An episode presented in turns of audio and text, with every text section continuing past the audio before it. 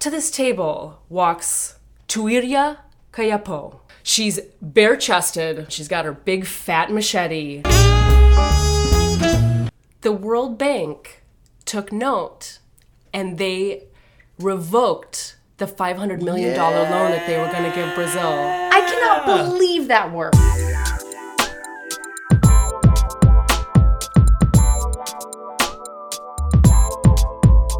Welcome to The Broads You Should Know, the podcast about amazing and noteworthy women from history. I'm Sarah Gorski, I'm Sam Eggers. And I'm Justin Xavier. and today we are going to be talking about, I'm not going to say it wrong, but I don't speak Portuguese. So it's Tuiria Kayapo. That sounded great. I mean, I don't know don't- Portuguese, but it I sounded nice. Portuguese fans, I am sorry if I mispronounced that. Yeah, I'm, you're gonna have to spell that for me when I put up the episode. Sure, sure.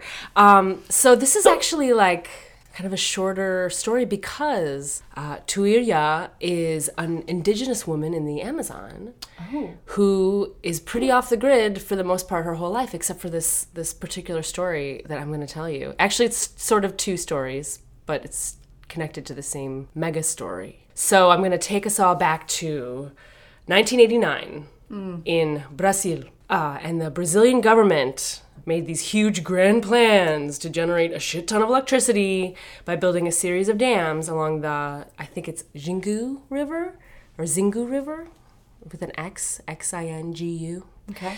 Um, and it was a huge power money grab for the government and the utility companies, uh, mainly Electro Norte, elect- Electric North. Um, But the effect uh, of the dams on the local tribal nations was going to be disastrous. So that year, um, there was all this this you know PR, and they gathered all of the the uh, indigenous natives all together, uh, and they started to do all this research and put together their heads on like what can we do because we can't let these dams be built because it's going to be like the death of all these tribes basically. Um, so that year, this organization called Cultural Survival and the Sao Paulo Pro Indian Commission uh, they published a book that showed all the disastrous impacts that the dams were going to have on all the indigenous people.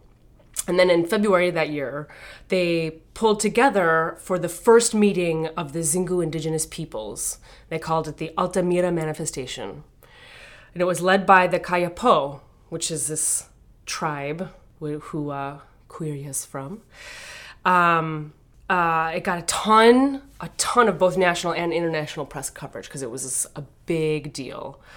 So the Kayapo uh, tribe showed up there and they understood the press presence and they understood that it was like this huge opportunity to not to exploit but to like really make their cause known and to like make the world like really understand what was going on.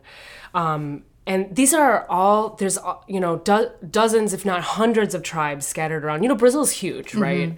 It's like i actually didn't even realize how huge it was till i started like looking at the maps trying to figure out like where's this Xingu River and um, tracing it around and and the people are literally all part of oh I can't say this one but the Mebengokre Nation which literally translates to people from the water's source.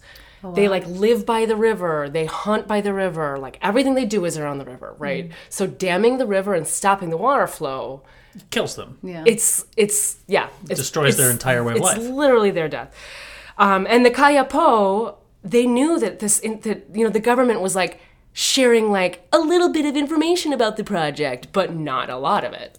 So there's all this like backroom wheeling and dealing going on and they knew that information was being withheld um, to them and to the public about the negative consequences that were going to happen because of all these dams. Um, and and so they they really the Kayapo like this conference uh, the Altamira conference was being pulled together and they were like okay all right we're going to demand this information we're going to demand the truth and we're going to make sure that everyone knows that this project will be the death of us and all these other tribes that were that were all part of together. And normally these tribes aren't necessarily even buddies right? Like they all like have their own mm-hmm. areas. Mm-hmm. And but here they have this like unified cause of like the damming of the rivers is going to just screw everybody so hard and not just screw like kill. Mm-hmm. So they show up to the meeting to protest and they all wore their all their traditional costumes and they're dancing and they all have their machetes and they're all like they are there and they are present in front of the cameras. There's all this like photo evidence of these, this mm-hmm. huge conference. So then in the middle of this conference at the main table at the front of the, the room there's all these dudes lined up. I think there's like one token woman and if you look at the picture this one she looks like she looks really lost like she shouldn't be there. Um, so it's all these guys. And then up to this table walks tuiria kayapo i don't think she probably goes by kayapo that's her tribal name so the world has kind of put that on her but tuiria she's bare chested like that because that's how they dress and she's a warrior woman. She's got her big fat machete and she just like strides up to the main table where these dudes are all talking about how great the dams are going to be for brazil and she takes her machete and she walks up to this guy jose antonio muniz lopez the head engineer of electro norte and she takes her blade oh. and she like scrapes it along his cheeks three times, close enough to shave him, basically. And she looks at him and tells him in her native tongue, You are a liar. We do not need electricity. Electricity is not going to give us our food. We need our rivers to flow freely. Our future depends on it. We need our jungles for hunting and gathering. We do not need your dam Yes. Drop the mic. if you Drop dro- the machete. like pause the podcast for a second look up this picture there's all these pictures of this of of her with that machete against this guy's this little guy sitting at his little table he looks like he's pooping his pants by the way How did he react? of course. I, I he Be just terrified. kind of as far as far as I could tell in all of the articles and stuff, he just kind of like sat there frozen, right? I don't know what you do with a machete in your face. but I, either. I, I would freeze for sure. But the World Bank took note and they revoked the $500 million loan that they were going to give Brazil. I cannot believe that worked. I feel That's like if that happened today, the World Bank would be like, "Rah, rah, rah," and ignore Well, it. it depends where know? it happens. If it happened like here, then you know they just show up in a camp somewhere. You're not wrong, but I have to tell you that's not the end of the story. Okay. Oh, okay, okay. It's not the end of Dun, the story. dun, dun. So everyone was thrilled because it seemed to have been extremely successful. It seemed like everybody was backing down off the damn project. Um, but really, The damn Is it damn fun to project. say that? the damned Damn project. dam That project. damn damn project. I mean, I don't know how much you guys know about dams, but they really do like fuck Oh, with the yeah. environment like so heavily. Mm-hmm. They're super fucked up. My parents live on a lake, and it's a man-made lake, and sometimes you boat over houses and buildings and businesses that they dammed up and just flooded this whole area. Yeah. And they're like, now it's a fun recreation spot, but there were people living there before, and now we evacuated them. Maybe it's insane. Well, so so they they won the small victory, uh, but really it only was kind of like a delayed a delayed non-victory. So, you know, Brazil the Brazilian government wanted their share, the utility companies were like they all still wanted to go ahead. So, fast forward to 2008. The same discussions are happening again. Everybody wants these dams built. Everybody meaning not the locals, Rich people. but all the rich people, right? And the government. And so once again, thousands of people gather in Altamira uh, for what they are now calling the Xingu Forever Alive encounter, which is, an, again, a historic gathering of indigenous people and allies opposed to the damming of the river. And all these rich motherfuckers are in the room again. Um, and Electro Norte is now called Electro Braz, Electro Brazil.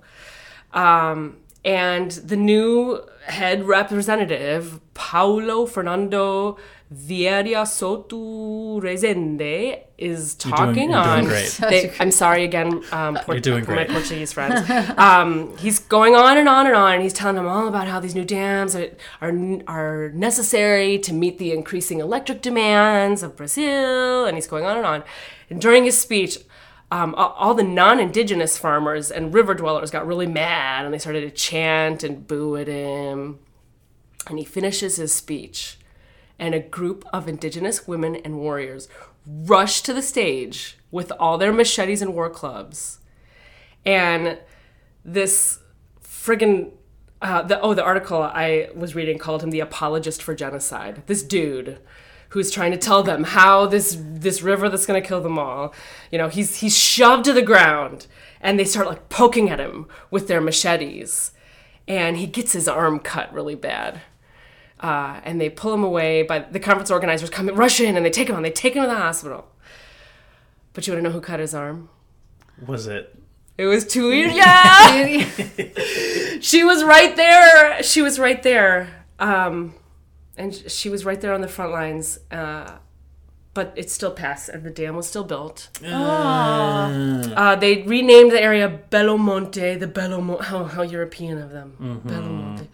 Uh, and uh, there's a, a lot of quotes and a lot of numbers out there about what the effect has been on the on the indigenous people that have been there since the beginning of everything. Um, and now there's a huge, huge problems with drugs and drinking and prostitution.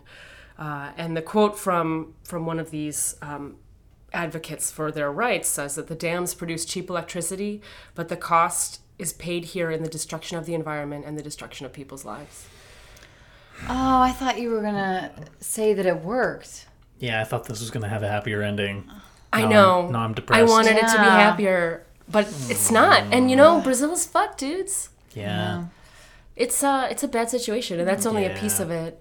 But I think it's um it's super important to recognize those indigenous warriors who just fought so hard for it, and uh, who are still fighting for it. She's still alive, as far as I know.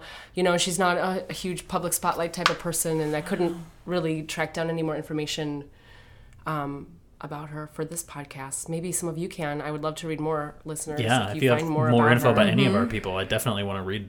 'Cause- But uh, if you do anything tonight, you should look up that picture of her with that machete against that dude's face, and uh, it's inspirational. I think Can you spell her name for us? I can, uh, although I don't know how to say what the accent marks are, but it's Tuiria, T U I with accent R Y A, Okay. and then Kayapo, K A Y A P O with the accent over it. She's a broad you should know. yeah, cool I'm broad. happy I Broad you do. know. Mm-hmm. All right. All right, that's all we got today, guys. Thanks for being here, and we can't wait to share a new broad with you next week.